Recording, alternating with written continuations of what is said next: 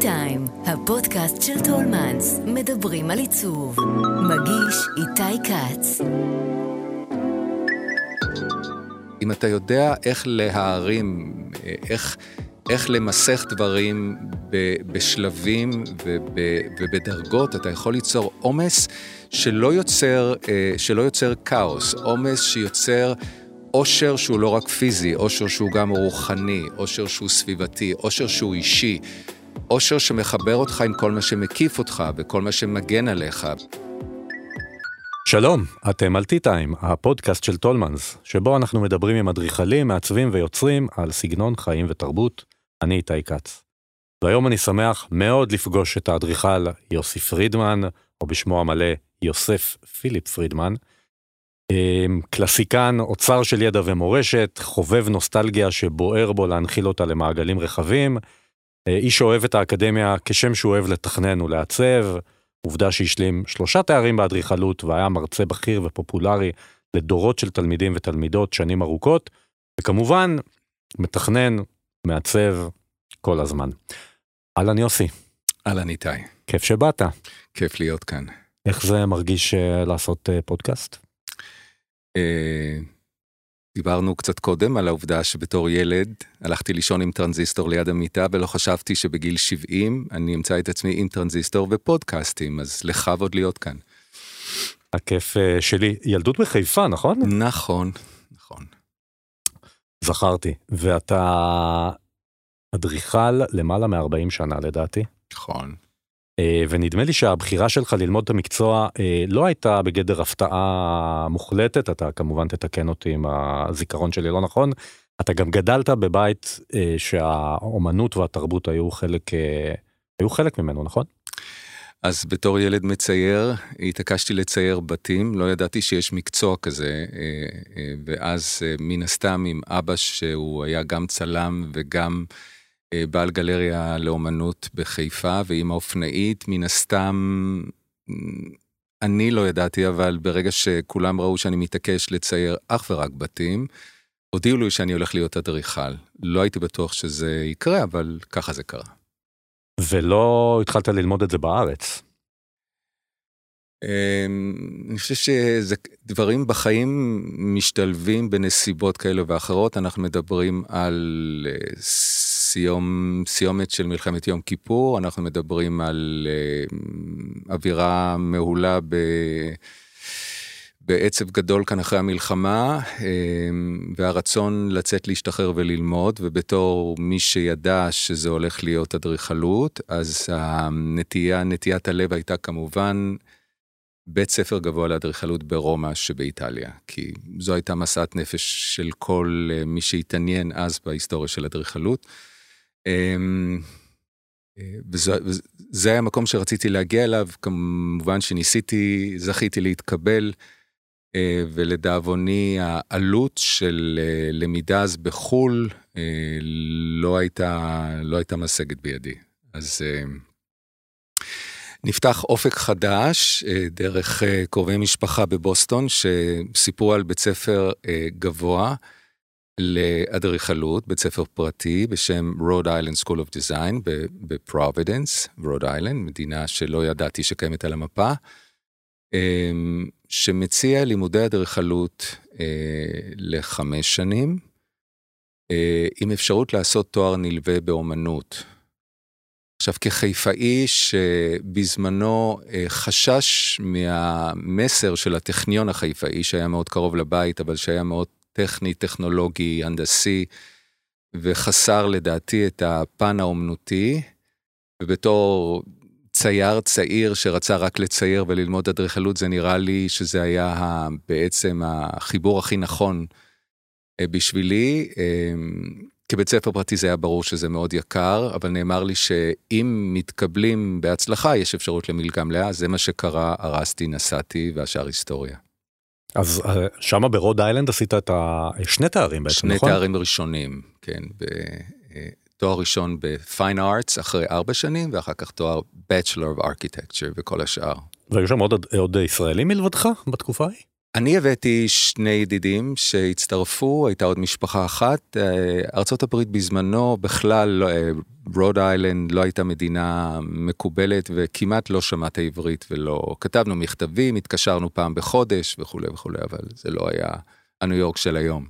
תגיד, אתה, אתה בעצם גדלת אז ב, בעיר חיפה שיש לה הרבה אדריכלות מעניינת להציע, אמ, ועברת למקום אחר שבו, שמעצב אותך בתור אה, אדריכל, נכון? זה שנים בטח אה, מכוננות אה, מבחינתך, עם נוף אורבני אחר לחלוטין, אדריכלות אחרת, זה, אתה מרגיש שמשהו משני המקומות האלה טבוע בך באיזשהו אופן?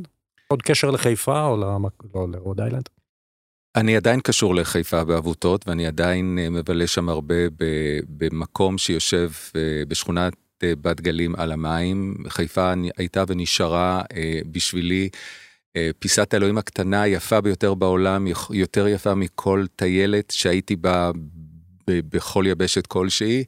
אני כמובן לא אובייקטיבי, אבל לגביי זה המקום, נוף ילדותי שהוא הוא, הוא נפלא, וחיפה גם הייתה מבורכת בבנייה מנדטורית. ערבית, מוסלמית, מנדטורית ואקלקטית, שאני בתור ילד לא הפסקתי להתפלא עד כמה הדברים נראים ולא נראים, או גלויים ונסתרים, ולכן אני חושב שהייתה השפעה רבה לצמיחה שלי בחיפה. ולאהבת ההיסטוריה של המבנים בה.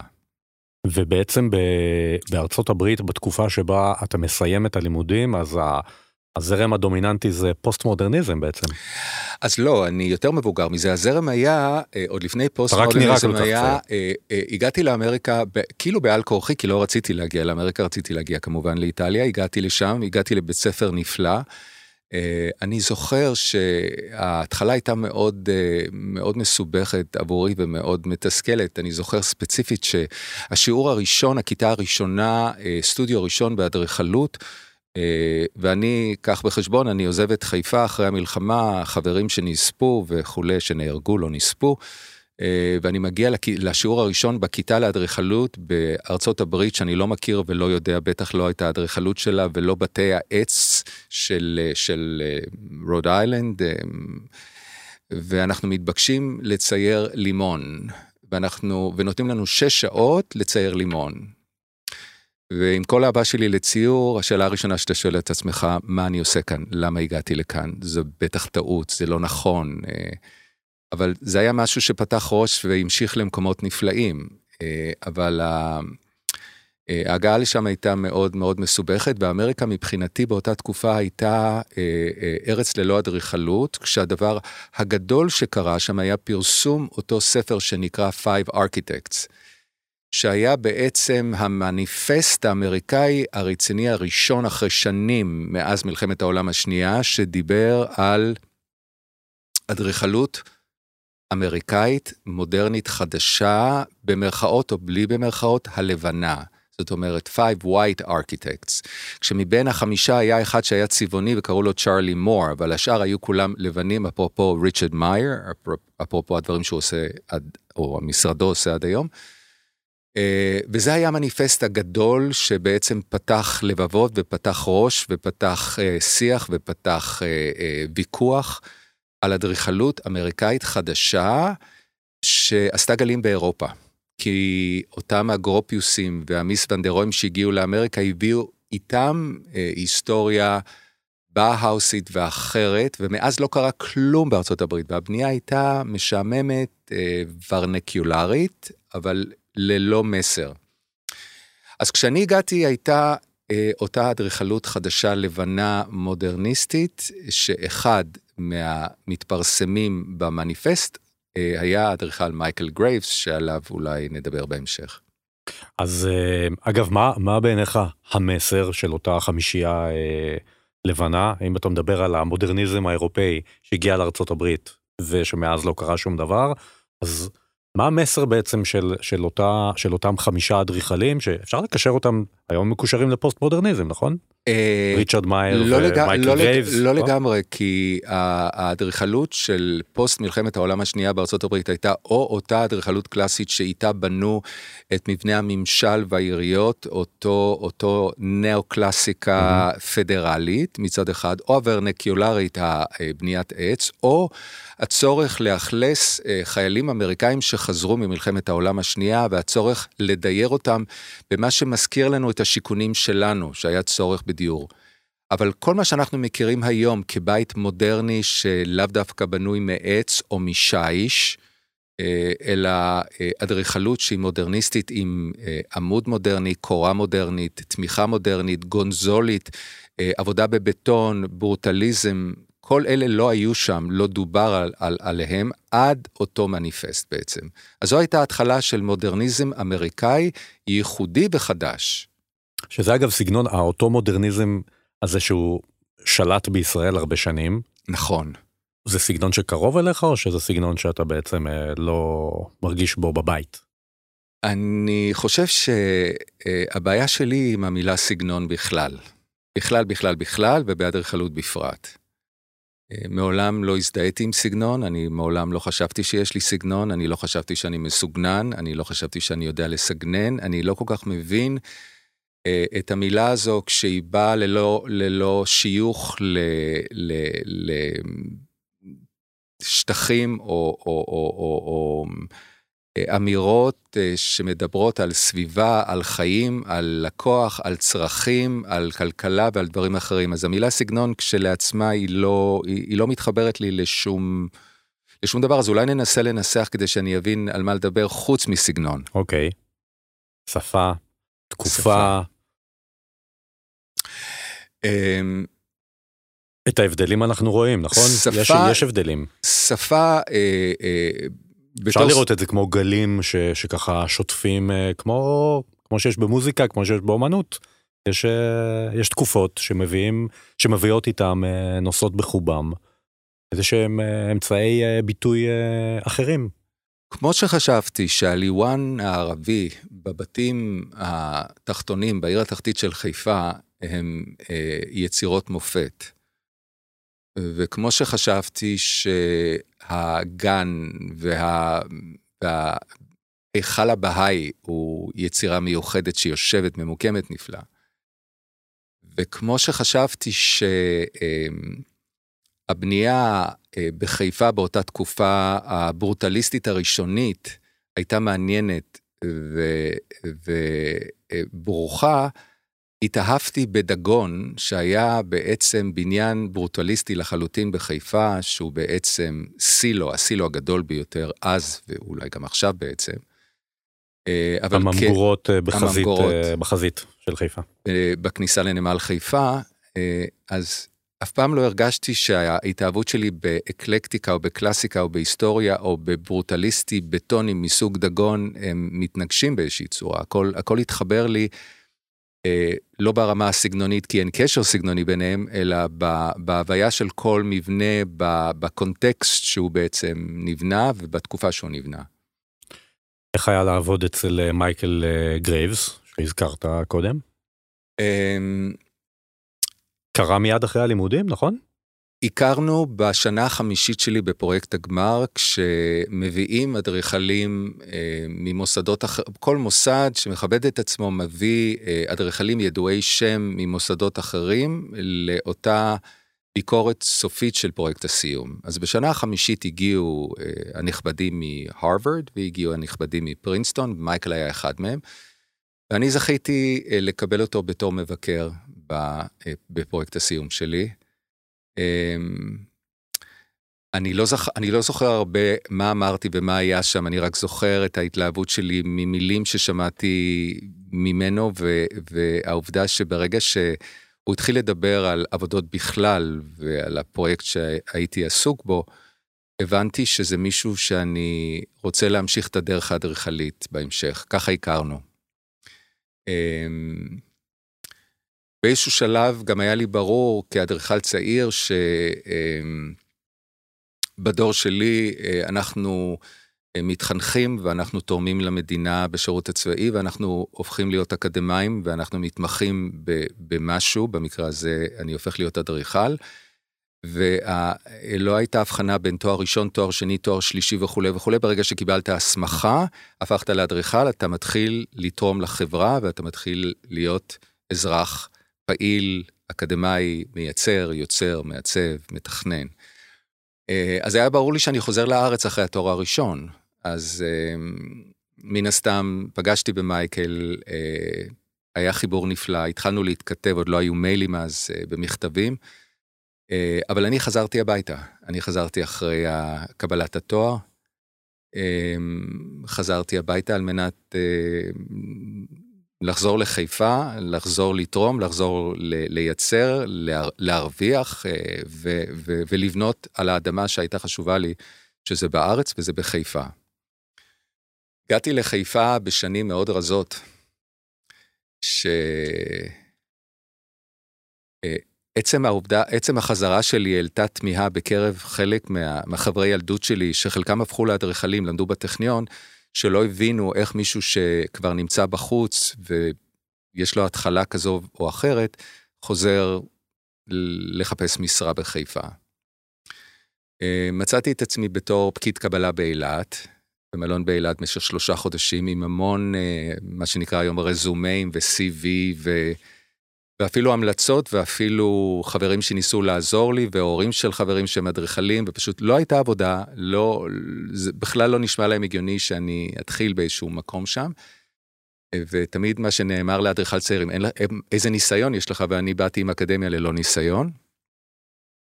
אז זה קרה מצד אחד לדאבוני, למרות שמאוד נהניתי אה, לגלוש אה, את חיי השמש שאני מאוד אוהב. אמ, ובמקביל קיבלתי אה, בקשה ממייקל להגיש בקשה לתואר, אה, בשלב הזה לתואר שני בפרינסטון, איפה שהוא לימד פול טיים, אה, ולהתחבר אליו באיזושהי צורה. והיה ברור לי שברמז היה שמייקל הוא מנטור ואני שוליה, וברור היה לי שחלק מההצעה זה שאני גם אתחיל במקביל לעבוד אצלו, כמתלמד, כשוליה, כ... והוא מבחינתי ברור שהיה מנטור. הוא נתן לי להבין ככל שההתכתבות התקדמה, שאני גם אהיה ממומן אה, לא רק ללימודים, אלא למחיה ויותר, ועוד עבודה.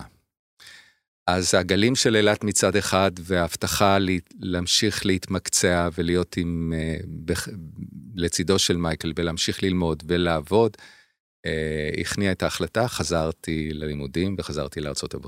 והשאר היסטוריה של 17 אז, שנה. אז אתה, זהו, אז בעצם אה, מסוף שנות ה-70, נכון? נכון. עד אה, אמצע פחות או יותר שנות ה-90, אתה... סוף שנות ה-90. 17 שנה ב... בארצות הברית, בחוף המזרחי. נכון. נכון? נכון.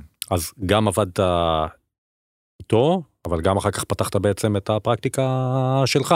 נכון. שהלכה מאוד טוב, ומה, ומה עשית בה, ומה עשית בה? כאילו, מה, במה, מה התמחית בעיקר? אמ, אצל ההוויה בחסות מייקל גרייבס הייתה לא רק בלימודים, אה, כי את התואר השני המיידי עשיתי בשנה וחצי עם, עם פרויקט סיום שכמובן מייקל הנחה אותי גם בפרויקט הסיום הזה. ואז הצטרפתי למשרד שלו, אז כל התקופה עצמה ארכה כשש שנים עד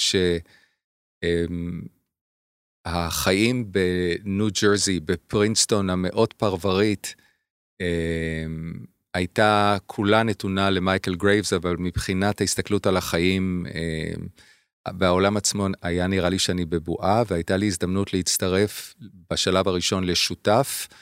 אה, ידיד שלמד איתי בפרינסטון, ביקש לפתוח מכתב וביקש שאצטרף אליו בתור שותף. אז הצעד הראשון היה שותפות. אמ, בשדרה החמישית בניו יורק, אה, 160 Fifth Avenue, ניו יורק, ניו יורק, כתובת ראשונה, שלט ראשון על הדלת, ו, ומתחילים. והחיים התחילו בעצם, החיים העצמאיים שלי התחילו בחברה שנקראה פרידמן מקאלפין, מקאלפין השותף ואני. אמ, ולמרות הקשרים שהיו לדיוויד אה, כבר בתחום, דרך המשפחה שלו, שבעצם הביאו עבודות למשרד, אני מצאתי את עצמי, אמ, כתוצר שהובניתי בחשיבה אמריקאית של החינוך האדריכלי שסיפר לנו שאנחנו אנשי רנסאנס, שאנחנו מורמים מעם, שאנחנו עוסקים במקצוע הכי חשוב בעולם, שאנחנו משנים את החברה.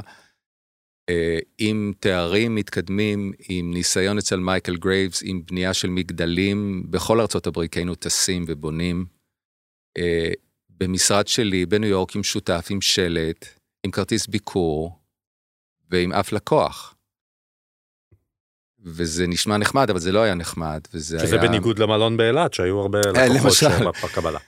אז זה נשמע נחמד, אבל זה היה עם חליפה אחת כבר, ו- ו- וכל כל ה- כל האביזרים הנלווים, אבל אה, אה, ללא עבודה וללא קשרים, לא הכרתי אף אחד. אה, והתסכול הראשון הגיע עם הצעה של אה, ידידה שהבינה שאני במצוקה לא רק כלכלית, אלא מצוקה מקצועית, אה, חברתית, אה, גם לא הכרתי אנשים בעיר. היה מאוד קשה גם להשיג דירות, אז אה, שהפגישה אותי עם, עם אה, איש התחזוקה בבניין שלה שחיפ, ששמע על דייר או דיירת שחיפשו מעצב שיעצבו להם ארון בדירה. אפשר לתאר את, ה, את הלבטים שאתה מחפש את, ה, את הלקוח הראשון לבנות לו מגדל ואתה מקבל הצעה לתכנן ארון בדירת מגורים. בניו יורק ארון, ארון בגדים. אה, אבל בלעתי. ו... ו... אה, לא יודע אם סיפורי סינדרלות שזה החיים שלי, אבל אותה משפחה שעשיתי לה את הארון, והיו הרבה דיבורים על הארון הזה, ו... והצרכים שלו וכולי, כי הם לקחו את זה מאוד ברצינות. אבל הסתבר שהיא משפחה יהודית חמה, שהייתה אחת המשפחות העמידות ביותר במנהטן, בעלת אה, בית בורסה בעצם, פיננסית, בשם כזה או אחר, שהפכה להיות הפטרונית שלי אה, לאורך כל השנים שלי בניו יורק, ועד היום יש לנו קשרים, שעבדתי שם עם הדור המבוגר, הדור הבא והדור הבא, כלומר שלושה דורות כבר, אנחנו בדור הרביעי היום. אני עדיין במהלכים מול ניו יורק, עם אותה משפחה שהפכה להיות בעצם המאמצת המקצועית שלי. לגמרי סיפור סינדרלה. נכון. אז לא להגיד לו לאהרון שאתה לאדריכלים, זה טיפ אמת. לאדריכלים, לא להגיד לו לאהרון. תגיד, אה, האם יש משהו ב... אה, איך אני אגיד את זה? הבית האמריקאי של החוף המזרחי, כן, שזה לא הבית של אה, קליפורניה לצורך העניין, הדירות שמן הסתם, ואולי אני לא, לא מדייק, אבל מן הסתם יצא לך להשתכלל בהם, בעיצוב שלהם, בתכנון שלהם וכן הלאה. האם הדבר הזה אה, נשאר אצלך גם להמשך הדרך? ואני אגיד למה אני שואל את זה, כי אני חושב שבפרויקטים שלך, אלה שאני מכיר, הם מאוד עשירים בפרטים. שהרבה, אתה, לא, אתה אמרת שאתה לא אוהב את המילה, אבל כן, אני, אני רואה שם כן סגנון, הרבה מאוד תשומת לב ל, לפרטים ו, ושכבות ו, וכן הלאה, שזה לא תמיד קיים באדריכלות הישראלית, בטח לא זו המודרניסטית שדגלה באיזה מין אה, אה, סגפנות כזו או אחרת.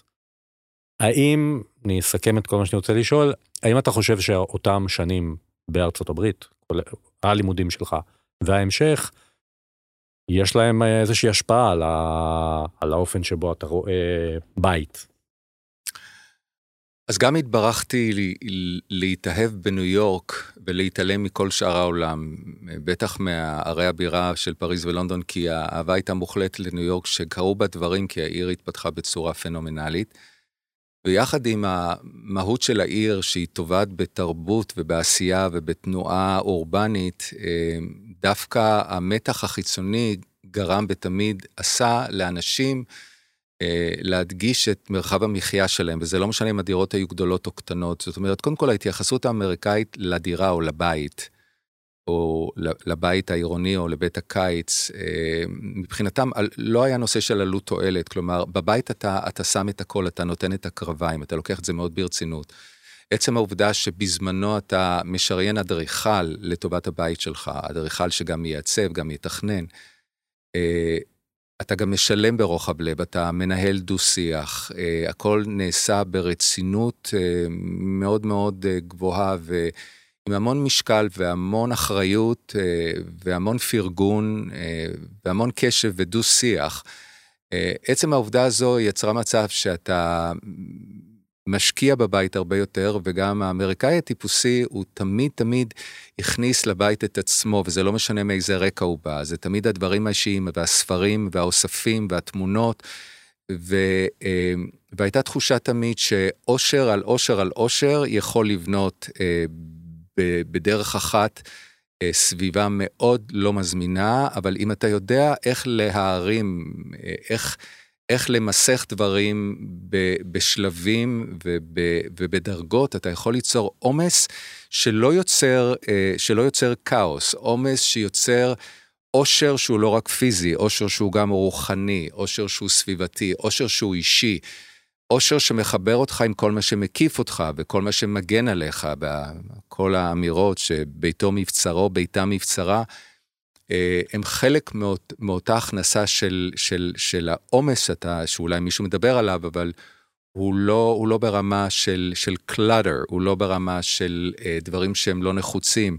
כלומר, אה, גם בסביבות שאני מייצר, גם בשולחן הצד, גם בנשכן, לא יעמוד פריט שאין לו תפקוד בחלל. כלומר, הרעיון שמשהו יעבוד גם במות שיכול לקשט, אם הוא לא מאיר, הוא לא יעמוד שם, הוא לא יהיה שם. אז כל הדיבור, דיברנו על סגנון, אבל גם אם נדבר על מה זה קישוט, מה זה מקושט, אה, יש לי הגדרה אחרת קצת לדברים האלה, כי אני לא מאמין בקישוטים ולא בסגנונות, ולא באמיס לא לטובת... לא קישוטים. לא, אבל כאילו, אנחנו נדבר עליהם. אה, אני, אני, אני אומר קישוטים כי באסוציאציות שלי... תראה כמה שנים של הוראה גר, גרמו לזה שאני מרגיש כאילו מול המורה, ו... ו, ו... לא, וטוב כי שכך. ברמה הפרגונית, ואני, ואני מאוד מעורה... דיברתי מקום... על שכבות, לא דיברתי על קישוטים, אבל מעניין אותי כן. מה יש לך להגיד על זה. על קישוטים? כן. אמ, בשנת 96 שהגעתי, ואני אומר שיש לי המון קולגות שאנחנו מאוד מחוברים בעשייה האדריכלית שלנו והתכנונית, אבל אה, שנת 96, אה, ומגיע אחד ש, ש, שטוען לכתר של תואר ראשון ועוד תארים מתקדמים, שעבד, שטוען שעבד אצל אדריכלים, שטוען שהיה לו משרד, שמגיע מארצות הברית, והוא אדריכל אה, אמריקקי מקושט, כאילו עושה קישוטים, כאילו זה הפרגון שאתה מקבל כשאתה בא אחרי כל כך הרבה שנים בעשייה הניו יורקרית. אז, כי הבית הישראלי אז היה אמור להיות אבן, אה, פלדה עדיף, חלודה, ועוד משהו, וכל דבר אחר הוא לא נחוץ, הוא לא נכון, הוא לא אמיתי, הוא לא חברתי, הוא לא מכבד, הוא לא ישראלי, הוא לא ים תיכוני וכולי וכולי וכולי. אז uh, עם הדבר הזה יש לי קצת, הייתה לי בעיה גם אז, ולקח לי שנים uh, להתרגל לרעיון שאני את שלי אמשיך לעשות, אחרים יעשו את מה שהם עושים, והיום אתה יודע שכולם עושים את הכל. אתה מרגיש שאחרי כל השנים שאתה כאן, ואתה כאן, אבל אתה על הקו גם, אתה מתכנן באמת בהרבה מקומות uh, בעולם. Uh, נטמעת כאן בחזרה? כי לפעמים נראה לי שאתה כזה, אני רואה בך איזה מין אה, שניות כזאת של מצד אחד אתה ישראלי לחלוטין, ומצד שני אתה גם קצת לא מפה. זאת אומרת, קצת, את, נדמה לי שאתה קצת אה, משניהם. אתה, אתה מרגיש שאתה כאן לגמרי? אתה יודע, השפה שאנחנו מדברים עליה, שזו אותה שפה של הברוטליזם של דגון וחיפה, ואהבה למקום, והעובדה שאת, שאני במקרה שלי דור שני לפליטי שואה, החיבור עם, ה, עם המקום הוא, הוא, הוא מוחלט, הוא אינסופי, ואני משתדל היום שאני יכול להרשות לעצמי לתכנן את המסלולים שלי, זה ליהנות מעבודה בכל יבשת, בכל מקום בעולם, אבל להגיע חזרה לשבת. זאת אומרת, הקשר עם המקום הוא, הוא, הוא אבסולוטי, ואני אני פשוט לא רואה, כמו שדיברנו על, על, על הקשר שלי ל, ל, לעבודות שונות, למבנים mm-hmm. שונים, אני לא רואה שום סתירה בין ההוויה שלי ביבשת כזו או אחרת, אה, או הדרך שאני חי איתה כאן. מה אתה אוהב? איזה אדריכלות אתה אוהב בתל אביב, העיר שבה אה, השתקעת? אפרופו החיבור למקום, זה מוזר, כי אבי נפטר, אבל כשאני עברתי לבית אקלקטי כאן בתל אביב, בסביבה שאף אחד לא רצה להיות בה בזמנו לפני 13 שנים, והמשכתי את הפנים עם האוספים האישיים שלי, או שאריות של, של דברים שקניתי ללקוחות שרצו לעבור לדור חדש של דברים, ואני קלטתי בשמחה כל מה שאי פעם קניתי למישהו באיזושהי יבשת, שנשלח חזרה אליי. אמ, יצרתי את האקלקטיקה שלי בתוך הבית האקלקטי שבו אני גר, שזה מבנה לשימור מ-1932, וכשאימא שלי נכנסה בפעם הראשונה לראות את הדירה, היא אמרה לי, איך אתה יודע איך נראה הבית שאנחנו גדלנו פה, שם באירופה? זאת אומרת, זה הבית שאני גדלתי, אבל איך יצא לך, זה הכל עניין וואו. של... כי מעולם לא, לא היו תמונות, לא נשארו תמונות, לא ידעתי, לא דובר על זה. אה, אבל זה מוזר שאני פה ואני שומע שהבית שאימי גדלה בו באירופה נראה בדיוק אותו דבר כמו הבית שאני גר בלי לדעת על הקשר המסתורי הזה. אז... אמ, גם כמי שנמצא כאן הרבה שנים אז מסתובב בעולם מעניין אותי לשאול אותך אה, יש לך עיניים מאוד אה, חדות לאדריכלות לעירוניות ובכלל יש משהו במרחב אפילו של תל אביב. תוכן יש משהו מסוים שאתה אוהב בעירוניות התל אביבית, במרחב העירוני, או נגיד משהו מסוים שצורם לך בעין? כזה? כשאני בתל אביב, אה, אולי בגלל שאני כל כך סובייקטיבי, שום דבר לא צורם לי. אני חושב שזו עיר, אה, אה, המילה אקלקטיקה היא המילה הכי נכונה לעיר הזו, במיוחד אחרי שפיתחו ושמו הדגש על, על נושא של מבנים אקלקטיים, שהם רק חלק קטן מהמבנים בתל אביב, אבל העיר הזו מבורכת אה, מבחינתי בכל רמה. אם יש לי אה, איזשהו אמ, אה, בעיה שהיא לא קשורה לא לסגנון ולא לשפה ולא לאדריכלות ולא לבתים ולא למבנים, היא קשורה דווקא באורבניות, כי, כמי שהמשיך גם בתארים השניים בנושא האורבני, אני חושב שהפרבור של המדינה והפרבור של הפרברים, שהיה חלק מצורך אה, לדיור וכולי וכולי, אבל אה, יצר בעיות אורבניות, ואני חושב שאנחנו היום רק חוזרים להבין את התמהיל הנכון על מנת לייצר אורבניות נכונה, ואני תמיד מרגיש טוב.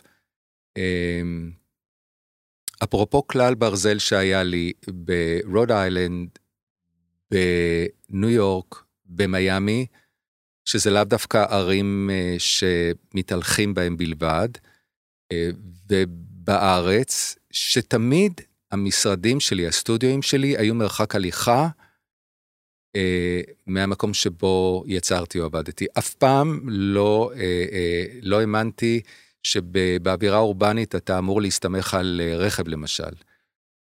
ותמהיל נכון בעיר, אני, נהנה, אני נהנה לגור במקום שהוא מערב אה, מגורים ותעשייה זהירה ובתי קפה וחנויות ו, ו, ומכוני ספורט והכל, והתמהיל הזה הוא מה שהופך את האורבניות לדבר הנכון.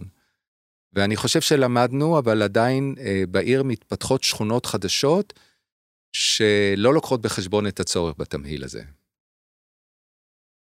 אני רוצה שנדבר רגע על אה, פרויקט הסילואים שמאוד אה, יקר ללבך.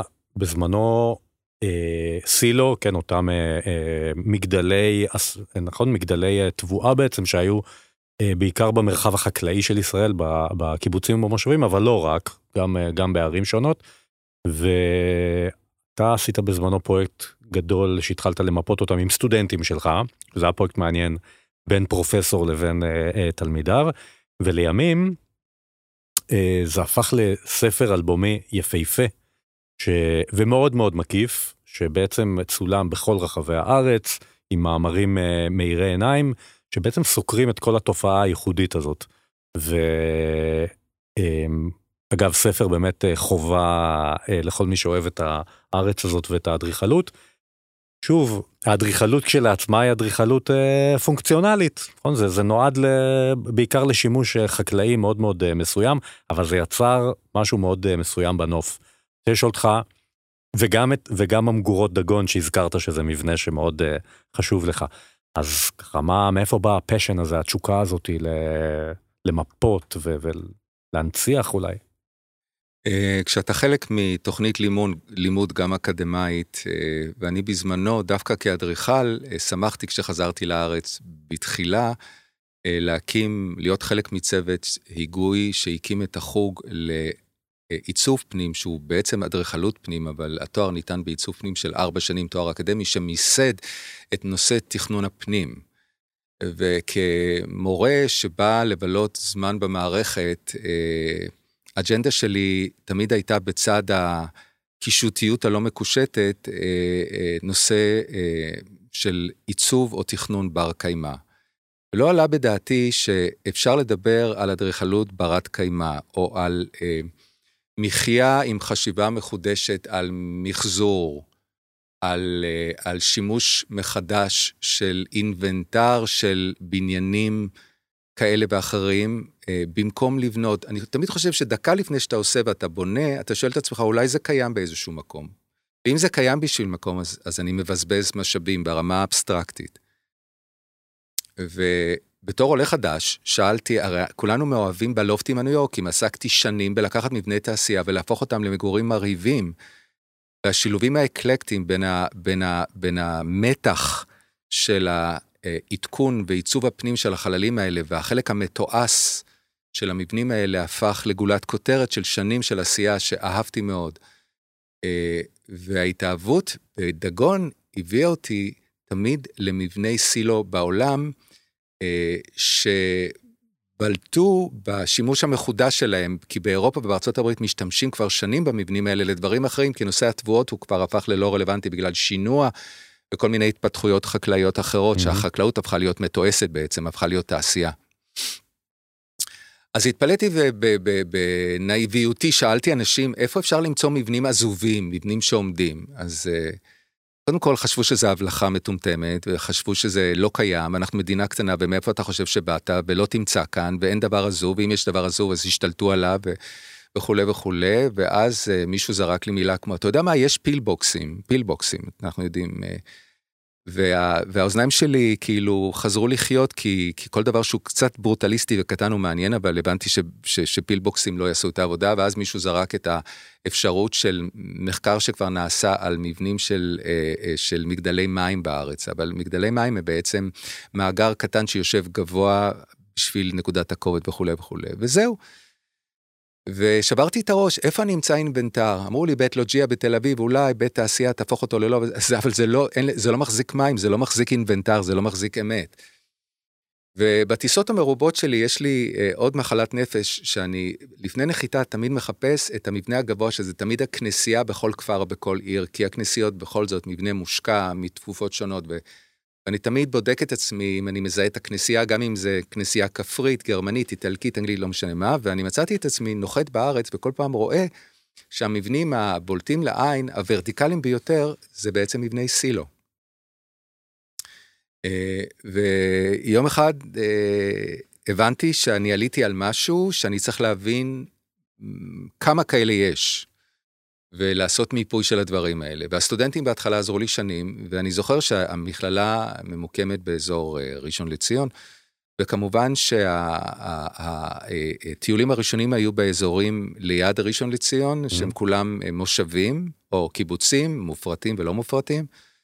והגענו בשנה הראשונה לאיזה, לאיזה אה, תובנה מדהימה שמצאנו למעלה מעשרה סילואים באזור וזה נפלא וכזה כבר אינבנטר. בחיים לא האמנתי שאנחנו נגיע למעל 283 מבני סילו שפזורים בארץ, גם עירוניים, גם מושבים, גם קיבוצים ואחרים. אה, שהעתיד שלהם אגב הוא עתיד של שימור או לא בהכרח? כל, ה, כל המטרה של, ה, של הספר, של המיפוי, היה לעודד חשיבה יזמית ואחרת שתעשה, א', תשמר את המורשת, כי אותם מבנים אה, גבוהים תמיד היו ממוקמים בקיבוצים ומושבים, במרכז הייתה צרכניה. כן.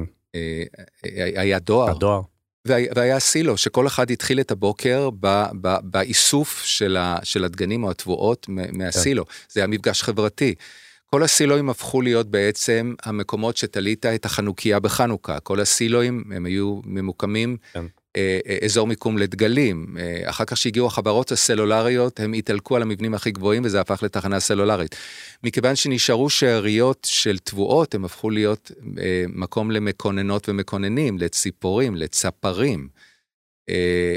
במיקומים כל כך, כל כך חשובים, וזה היה ברור לי שבגלל חשיבות הנדל"ן בארץ והצורך להתפתח, התחילו להרוס חלק מהסילואים הוותיקים לטובת פיתוח אחר. אז הכוונה של הספר הייתה לפתח חשיבה אה, שתשמר מורשת, אה, תביא יזמ, יזמות חדשה עם אפשרויות שאנחנו יכולים ללמוד גם מהעולם, איך להשתמש במבנים המאוד מאוד קשים ונוקשים האלה, כי הם מאוד ורטיקליים, בדרך כלל צרים, חלקם עגולים, כביכול קשים לשימוש מחודש, אבל הראינו איך אפשר לעשות את זה. ו...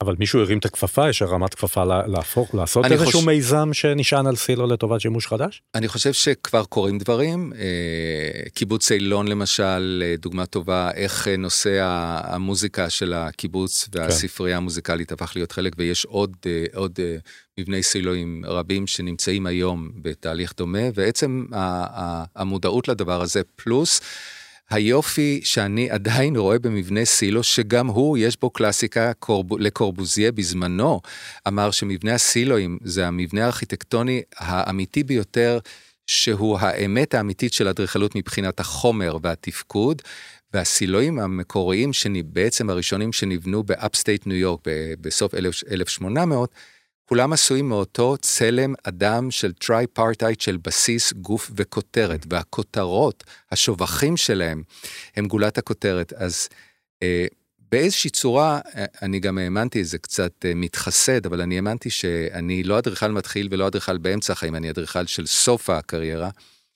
חשבתי שבעצם אני אוכל, זו התרומה שלי למקום שאני כל כך אוהב, בעובדה שגם אם אתה מתעלם מהספר הזה, הוא נראה טוב על השולחן קפה שלך, אבל במקרה היותר טוב, גם נפיק תועלת. אמ, תגיד, מי הלקוח האידיאלי מבחינתך? אמ, אם יש כזה. האידיאלי הוא מפה לאוזן, הוא לא דרך פרסומים. אה, האידיאלי הוא אה, מישהו שמתעקש על דיאלוג, ולא משאיר פנקס צ'קים ונותן אוקיי לצאת לדרך. אה, האידיאלי הוא זה שמקשיב אה, ונותן לי להקשיב.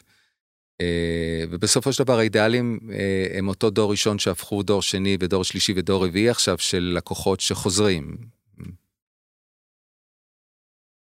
יוסי פרידמן, אני רוצה להגיד לך תודה רבה שבאת להתארח, היה לי מרתק כמו תמיד לדבר איתך. אה, ותודה לכם שהאזנתם. חפשו את שאר הפרקים של הפודקאסט Tea Time של טולמנס באפליקציות ההסכתים. אני איתי כץ, להתראות. העונג שלי איתך איתי, תודה. האזנתם ל-Tea Time, כל מה שמרגש בעולם העיצוב.